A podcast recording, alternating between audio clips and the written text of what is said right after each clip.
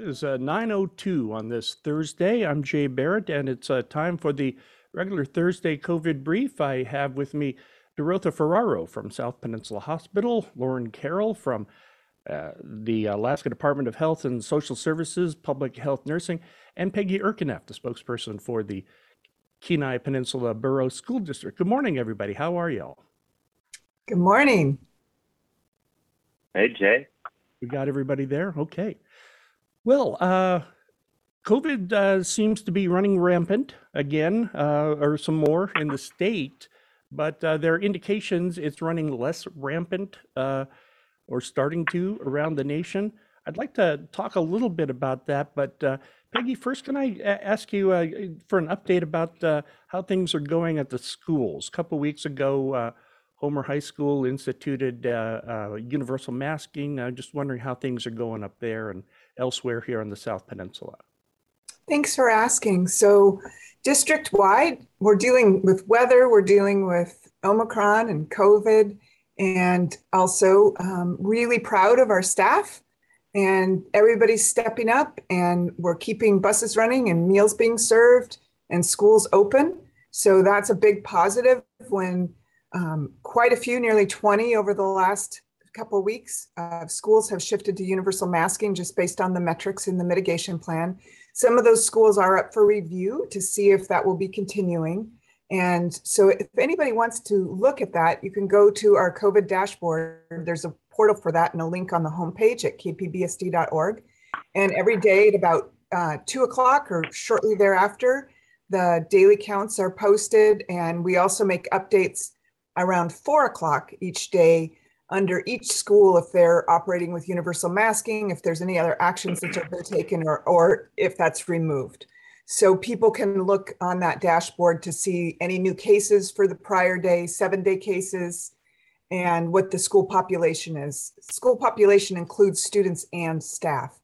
So right now, we, like everybody else, are um, responding to just this rapid um, increase but we also are seeing people that are not seeing being as symptomatic and so that's a positive. So we have the protocols in place i talked about last week. Right now that if somebody does test positive if their symptoms are resolved for 24 hours or they had no symptoms on day six after that test they can return to work or school wearing a face covering. Hmm You know, I was curious about how uh, things are going for um, homeschool um, families. Uh, I know there's a couple of different ways to do distance learning, and I'm just wondering, uh, have you heard from from these folks and how they're getting by? I haven't heard from any of our students who are in 100% remote learning through the district wide remote program. So that's different than the homeschool program. And there's not a lot of students that are in that, but district wide, I think there's between, I haven't, I, I'm not going to give a number. I know it, it's less than 50, um, but I don't know where we're at with this um, new semester. But with Connections Homeschool, those students have been learning at home and we've been having activities. I know we have the Battle of the Books happening district wide this week. And so Connections Homeschool students, middle school, I think it was middle school yesterday, won district wide. So I'm going to be doing some stories by the end of the week about that. And so that's a positive that we're still doing some awesome things in schools. It's not only about COVID, right? We're we've got education happening, we've got supports for students and for families and staff, and um, learning is happening. hmm How have athletics been um, affected? Uh, I know there was uh, uh, Principal Waclawski here uh, told me there was uh, uh, some basketball tournaments uh, out of town that might uh, they might not go to. Uh, you know, uh, how are things being affected for athletics and activities? Good question. So right now we're in the middle of the midst of this um, just rise of cases. So it's just happening day by day with what's happening with schools and teams. And if the team, entire team is exposed, or enough players on a team, or at another school, whether it's in our district or not our district, where a game's meant to be played and that needs to be rescheduled or canceled. So we're in that nimble mode we've been in for two years of being really responsive um, in a much higher level than we've ever had to be. It used to be maybe there was an earthquake or bad weather, and now we've got um, a lot more pieces going in and a desire to quote return to normal as well. One of the things that's going to happen this spring, um, later in the year, is there's been uh, a lot of student requests to have prom this year, and that's a really important thing for many students. And so at this time, prom um, planning is proceeding for our high school for our high schools, and that hasn't happened for a couple years. So that's a big deal too. Mm-hmm. Oh, that's excellent to hear. Uh, do you have anything you want to add or or anything? Uh, I assume you've got a uh, it was an OEM meeting coming up. I do. That's every Thursday at the same time. So the, the last thing I'd like to again say is just thank you to everybody. This is hard for teachers, for staff, for families. I continue to say that, but the more that we can offer kindness and gratitude and recognize that people are maxed and they're doing the best they can do, that will go a long way in our communities to helping us feel connected and belonged like we belong and that we have a place even if we're struggling. And all of us are hitting those points at different times where that kind smile or that word of encouragement or the how are you can really make a huge difference. Or simply saying thank you. Excellent words. Thanks for joining us uh, this morning peggy. Yeah, thank you. Have a wonderful weekend. You too peggy Erkeneff with the kenai peninsula borough school district uh, derotha how are things going at the uh, hospital up here? I see, uh, you know, on the uh, thrice weekly state update that uh, Homer is um, somewhere in the middle upper part or upper part of the middle as far as uh, all these cases that are getting reported around the state. Um, I, I, think 6,000 was a number I saw on Wednesday. Uh, I guess that was yesterday. and then, you know, we've had some higher numbers too. how are we doing here locally? Well, I will start with the good news. How's that? And that is that we are not seeing um, hospitalization rates um, the same way that we were in Delta. Um, when we were in that Delta surge in November, um, October, November, December, or early December, um, hospitalization rates were much higher. But for the most part, um, we never really have any, we have zero to one patient at any given time hospitalized with COVID right now. And our weekly each week we have one, maybe two new admits, but folks don't seem to stay um, as long. They're um, treated and, and released in a timely um, fashion. And then as far as um, testing goes, um, testing has it, it's going to be interesting to watch our testing numbers because there's greater capacity for testing in the community now. So uh, looking at SPH numbers alone will not necessarily give um, the full picture. So tests collected in the last week, we had 1,140. So that is actually down compared to the week prior, but the week prior, we had less um, testing options in the community. Over the last week, um, public health has sponsored a pop-up test um, test clinic down there. So of those 1,140 that were run at our test site, 215 were positive, which puts us at a 19% positivity rate. And that's the same exact positivity rate as the week prior. And the ER visits for COVID um, in the week ending Wednesday um, was 12 visits, and that was down a touch over the prior week of 15. The monoclonal antibody infusions are still offered. In the last week, we treated 15, that's one five, 15 patients um, with the monoclonal antibody infusions. And um, the vaccine numbers, looks like the vaccines have leveled off a, a touch um, in early um, January and even December. We were giving 150, even 180 vaccines a week. And in the last week, we did 91. So that's a look at numbers as far as services and care um, to community. Um, another um, area of hope is that we are seeing our number of employees who are out due to either isolation or quarantine or COVID related um, absences, we're seeing that number start to decline. Um, over the last 10 days, we were pretty much around 10%, um, 8, 8 to 10% of the workforce was either out or working from home, and uh, specifically because of um, COVID related absence. But those, over the last two days, that number is dropping. And as of today, we are at 41. So that's a, a much more manageable um, number.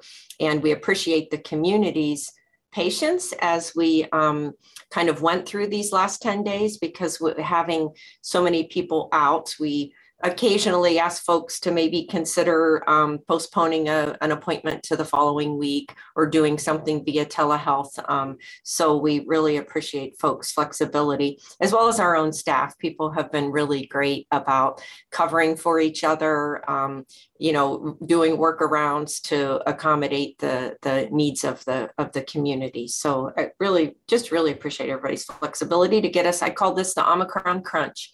And I'm hoping that we are um, coming out the, the other end of it. Mm-hmm. Excellent. Nurse Lorne Carroll, how are you this morning? Oh, hey, Jay, I'm, doing well. It uh, looks beautiful outside today. I tell you, it's a winter wonderland for sure. Um, the uh, uh, uh, your boss, um, Anne Zink, yesterday, I believe, uh, came out with uh, w- with some uh, figures and uh, said that COVID was the fourth leading cause of death in Alaska last year. 231 COVID deaths, plus another 34 deaths where COVID was a contributing factor, uh, trailing only uh, cancer, uh, oh no, heart disease, cancer, and accidents. The fourth leading cause of death. That's um, does that surprise you, or is that what do you think about that? You know, that doesn't surprise me, and I'm glad you brought up that particular report. So that's looking at numbers from 2020. Um, so we won't see numbers for uh, 2021 for a while. It takes so much time to do things like review death certificates and to put all that data together in ways that it makes sense. So yeah, that's not surprising. In 2020, uh, we suffered 231 deaths from COVID-19, and you got it. And and that's uh, just ahead of that is accidents, 465 deaths, uh, 915 deaths related to heart disease. But cancer was the leading cause of death in our state. And you know what? These are what we kind of like to call non communicable diseases outside of COVID, of course. And this, uh, Jay, to answer your question, that's not a surprise because these are the trends that we see not only in the United States, but globally. That trend is that non communicable diseases are leading um, ahead of infectious diseases.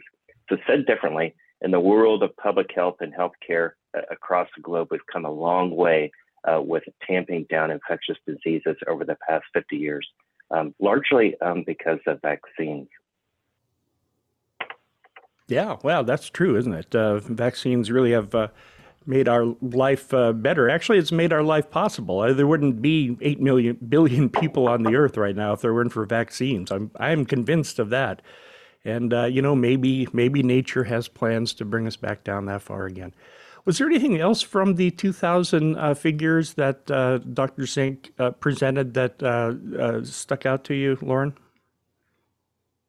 Oh, I, I think, you know, I didn't hear her talk about those, but just knowing Anne Zink, she probably mentioned that, you know, a lot of these of the top 10 um, leading causes of death in Alaska, those uh, can be prevented with an active lifestyle when you're connected with your family and community members and take the opportunity to get outside and move your body. And so those are things that not only prevent things like diabetes and helps you uh, with better outcomes with chronic lower respiratory diseases and uh, heart diseases, uh, but also it helps you with COVID. So Omicron is passing around very quickly in the state of Alaska. We're actually number one for newly reported cases in, in the country. Um, so the chances of folks getting Omicron are very high, and that includes the folks that have had disease before, and if you're up to date on vaccines. Um, so getting outside, moving around, um, being careful to have a great diet is, is going to help you if you get sick and get you back to work and back in school more quickly. I uh, I'm I'm surprised we're number one again. Number one with a bullet. Yeah. Yeah, that's right. You know, we, we kind of tend to, as I've mentioned before, we kind of tend to follow uh, the lower 48 or the U.S. as a whole. And the U.S. tends to follow UK. So this whole Omicron um, spike or the fourth wave started in the UK around the middle of November, and we're seeing a downturn in the UK right now. And here in the US, we started our Omicron um, uptick at about the same time. That's the middle of November, and we're starting to see what may be a downturn in the US as a whole. And that kind of started the middle of January. But one thing that we are seeing with the European Union is uh, EU started an uptick uh, in late October, uh, plateaued in the first part of December, but then shot straight up. And from today's perspective, there's no signs of a downturn. It's still uh, increased activity in, in the EU. Mm-hmm. Hmm.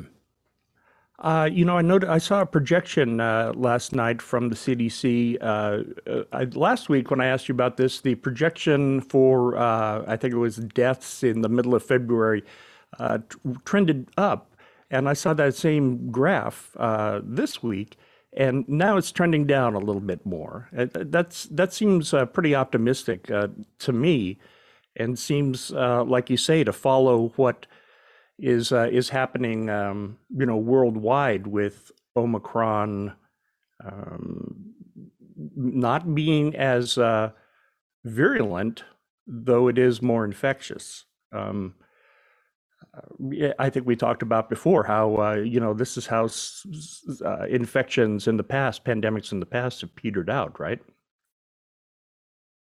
You know, I, I also like to see that news too, but what is lying behind there is the reality is that is this is that reviewing death certificates takes a lot of time. So that that data, the death of those folks that die from COVID nineteen, uh, tends to lag uh, quite a long time. And we also know that even hospitalization data tends to lag, and that's because the healthcare system is so stressed. And that kind of brings up a point, a big change that has occurred as of uh, yesterday, the Department of Health and Social Services is no longer reporting reporting percent positivity or the, the whole cumulative number of tests on the dashboard. And that's in part because of the increased use of at home rapid antigen tests. Um, and so that particular metric is not as helpful as it was before. And this also uh, gives uh, the entire healthcare uh, the more time back and energy to focus on other things like mitigation instead of uh, reporting negative results. Hmm. Interesting. Um, what do you think we've lost as a you know information consuming public by not getting that information or that data point?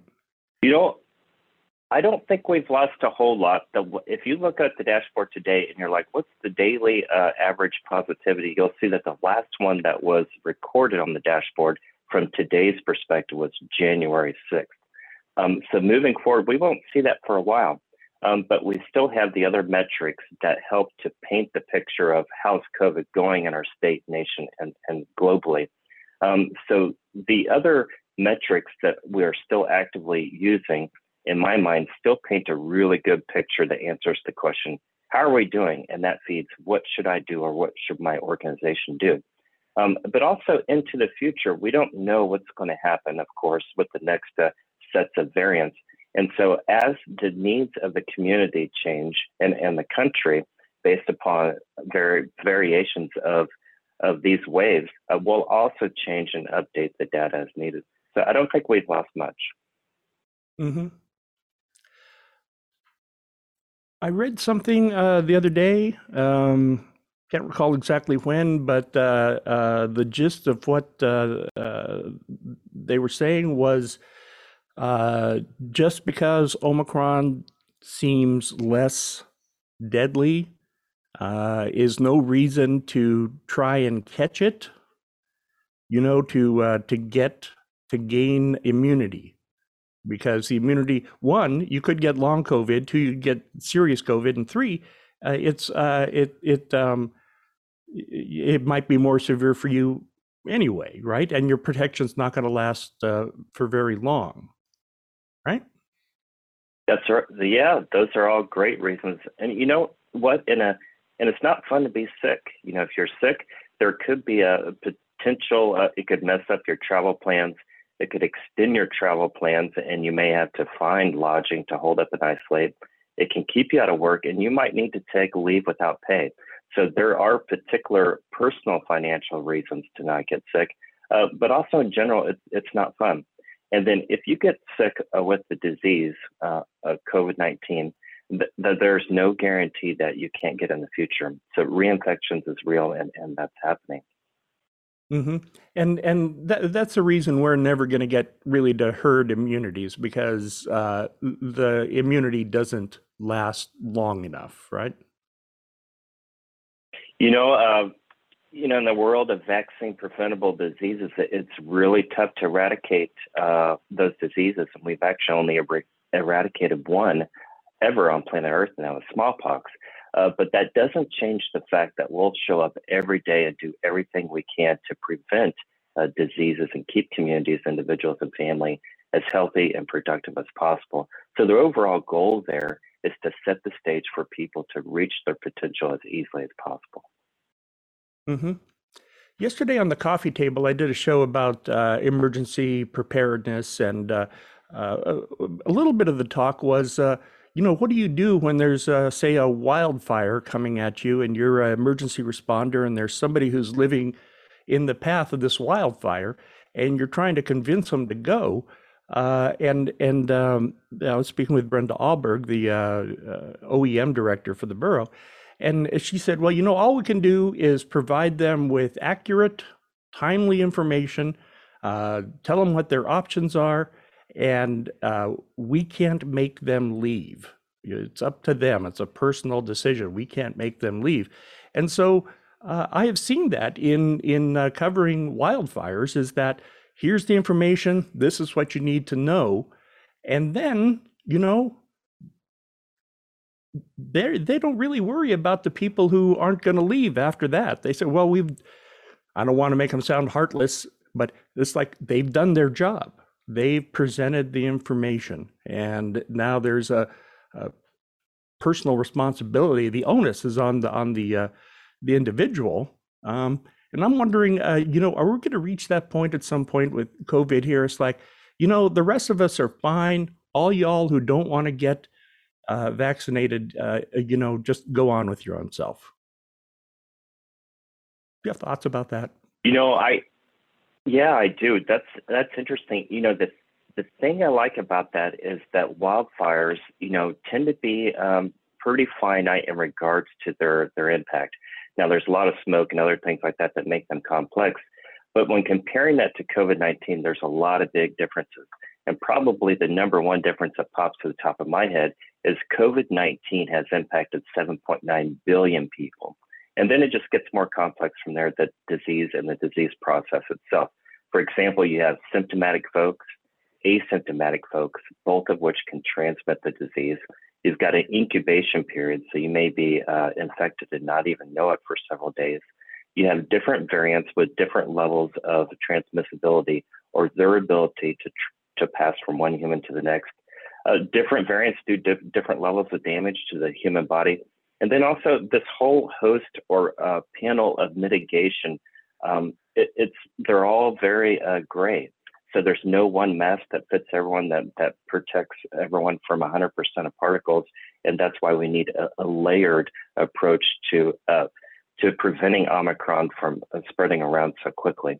It kind of makes me think about or takes me back to the number one goal that we've been holding up the entire pandemic is the goal is to uh, flatten the curve. And what I mean by that is to prevent the amount of pressure on the healthcare system to prevent it, prevent it from happening all at once or in a short time. So if we can work as a team to spread that out over several weeks, um, for example, with Omicron, we expect that it may last, uh, we think maybe from eight to 12 weeks. If we can spread that demand on healthcare out, it's going to be a lot easier and we'll have better outcomes for individuals, uh, communities, but also uh, the healthcare workforce. Mm-hmm. Excellent. Uh, got a couple questions uh, sent in. Uh, will masks being made available from the national stockpile be available locally? Who, who can take that? Um, as Oh, far as, Go ahead, as- Dorothy. as far as the hospital goes, we have not yet been um, advised that we will be a distributor of those masks. My understanding is that um, an announcement was made at the national level um, about a, a pipeline of masks that are coming out into the local communities. And although I saw that um, announced nationally, I've not yet heard what the rollout is within local healthcare. Public health might have that answer, but I do not have that yet. And I appreciate everybody's calls. We've had several calls on it, and I just don't, I don't know that yet. Lorne, do you? Oh, you know, I don't have much to, to offer, um, you know, except I, I think we'll continue to see uh, several changes as it relates to what supplies are available and where to get them. And that'll look different uh, from community to community. Uh, but I think, too, uh, the, the idea here, too, is we continue to pivot with the resources that we do have to do the best that we can working as a team. So uh, don't wait to like uh, buy or, or, or, uh, get your hands on a mask that is comfortable because that's the kind that you're going to wear and use.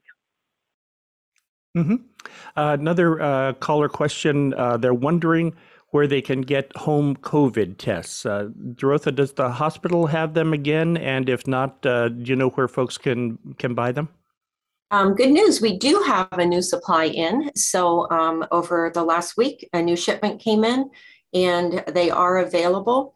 So we only really eh, offer the home tests to folks who don't qualify for the testing that we offer at the walk up clinic 9 a.m. to 6 p.m. seven days a week. And so who is that? That's the person that, that maybe doesn't have symptoms. They do not have known exposure. They aren't using it for travel. They aren't using it for employment purposes. Um, so you why then would you want that home test? You would want it maybe to just have in your medicine cabinet um, so that if um, you do get a call or if somebody does have symptoms that it's the first action. Um, you might want it because you are um, visiting vulnerable um, friends or relatives. The only thing i would offer to uh, my limited um, not medical advice, um, just awareness, is that those tests are um, very, um, uh, very um, accurate for symptomatic individuals. Um, when they have enough viral load to be detected on that particular testing uh, module.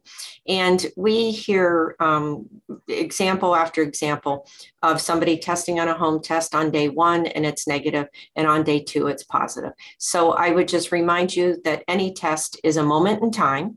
And um, the PCR tests do remain um, the most accurate and um, informative. Um, but in the absence of everybody being available to a, a, you know to a PCR test, which they are not, um, it's great we do have these. Lorne. Oh, geez, that's good. Not a whole lot to add there. Uh, I guess I would How- just. Uh, I was going to say, how did things go at the that. uh, testing down at your office this week? Ooh, thanks for mentioning that. It's going well. Um, those folks from Capstone, that's uh, a contractor uh, that's working with DHSS. Um, there's four testers down here working out of the Homer Public Health Center doing parking lot based tests. Um, so all, all you have to do is drive up and uh, read in, instructions on the door, and there'll be someone out there uh, to, to meet and greet you. Um, but yeah, they're operating 9 a.m. to 4 p.m. Monday through Friday this week. That's at the Homer Public Health Center, 195 East Bunnell. And they've collected uh, over the course of Monday, Tuesday, Wednesday, just under 100 tests. Uh, they collected 95 samples total, total, and there's been 16 positive so far. Um, so we really appreciate those folks coming down, mostly from Anchorage, and helping to take the load off at the hospital swab site, but also healthcare. Mhm. Yeah, the, t- the timing there, th- thank you so much to Public Health for reaching out and bringing the extra capacity in because with with our um, num- high number of employees being out right now and the plus the increased volume of testing, it really has made a difference. Thank you. hmm Um, had a question emailed to me about long, uh, long COVID, long haul COVID. Um, And it was it wasn't a question about uh, you know who's who's uh, vulnerable. I think it's, it's more about the uh, financial uh, realities of it. Uh, they said that long COVID's not recognized yet by insurance or Medicare or Medicaid, and they're wondering, uh, you know, I guess if that's going to change or how that might affect people who get long COVID. Do you guys have any thoughts or information about that? You know, insurance reimbursement and those types of things are really out of my wheelhouse.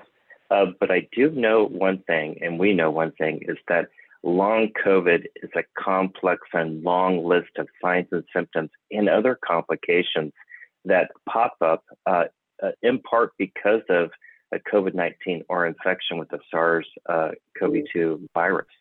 Um, so, just that fact that uh, there are so many different uh, signs and symptoms and other adverse health effects that can last very long, uh, I can see how that would be complicated. But I think uh, the number one step or the best thing that you can do if you or a family member has uh, long COVID or you think you might would be to touch base with your healthcare provider or your medical home as soon as you can. I would um, also remind folks that this whole pandemic, the agencies, systems, insurances, processes, they follow and catch up to reality. So they're not leading, right? The virus is leading, which that's living with the people. And then these other systems are reacting. So um, just because an insurance company doesn't cover something today does not mean that that won't change in the very near future. So um, I would encourage folks to know how, where their customer service numbers are on their insurance plans and use them regularly because things really change quite rapidly right now with uh, everything, including insurance coverage. Mm-hmm. Excellent. Um, I don't have any more questions in front of me, and uh, we have the possibility of polka music coming up in this half hour, so I don't want to dawdle. Uh, Derotha, do you have any uh, last uh, last thoughts? Um, two things. One is um, I just wanted to follow up from a hospital perspective in regards to um, vaccinated, unvaccinated, natural immunity, not. Eh, just know that your local hospital will provide the same level of care to you, regardless of your personal choices, no matter what your illness, whether it's COVID or anything else. So we are here to give care and not judge, and are human, um, but just really want people to know that there is no barrier to coming here if you're vaccinated or not vaccinated. So please, you're, we are here to, to provide service and care. I also wanted to thank the community for these phenomenal cards that arrived here. So over the holidays or at the beginning of the holiday shopping season, um, a few local uh, nonprofit and leaders in the community got together and um, created um, greeting card stations at local businesses. And folks, while they were out shopping, would sign cards for local healthcare providers. And we received um, nearly 200 thank you cards. And uh, they came in right before Christmas. And because of the holiday um, rush, they did not get distributed. And then as soon as the holidays were over, we opened them all and posted them all over our facilities, um, all the clinics and the hospital and everything. And oh my gosh, just really, really appreciate all the kind words that folks wrote in those cards. And please know that they are up and they are being seen and read and very much appreciated, especially right now with this Omicron um, crunch that we're going through. So, really, really appreciate all those words and that you took the time to write them. Thank you. Oh, excellent, excellent. Uh, Lorne, one sec. I just been told we have a caller now on line one. Hi, you're on the air. Uh, yes. A few days ago, I went into a pharmacy in uh, Homer, and uh, I was looking for masks, and I masks, and didn't have any. And from my discussion, it sounded like they didn't intend to get any in or to carry them in. Oh, I'm sorry. I, I, you kind of broke up there. I'm not sure we got your, your full question. Something about masks. Uh, yeah. Um, I was local pharmacy. They didn't have an N95 mask. And they, Oh, the pharmacy did not have masks. yes. And it sounded like they didn't intend to get any. Oh, uh, is there a mask shortage out there, Lorne? Do you know? You know, not that I've heard of. Okay. Uh, um, if we find out any more information, we'll definitely share it with you uh, on the air. Uh, thank you very much. All right. Thanks for calling. Uh, Lorne, did you have any uh, last thoughts for, for us today?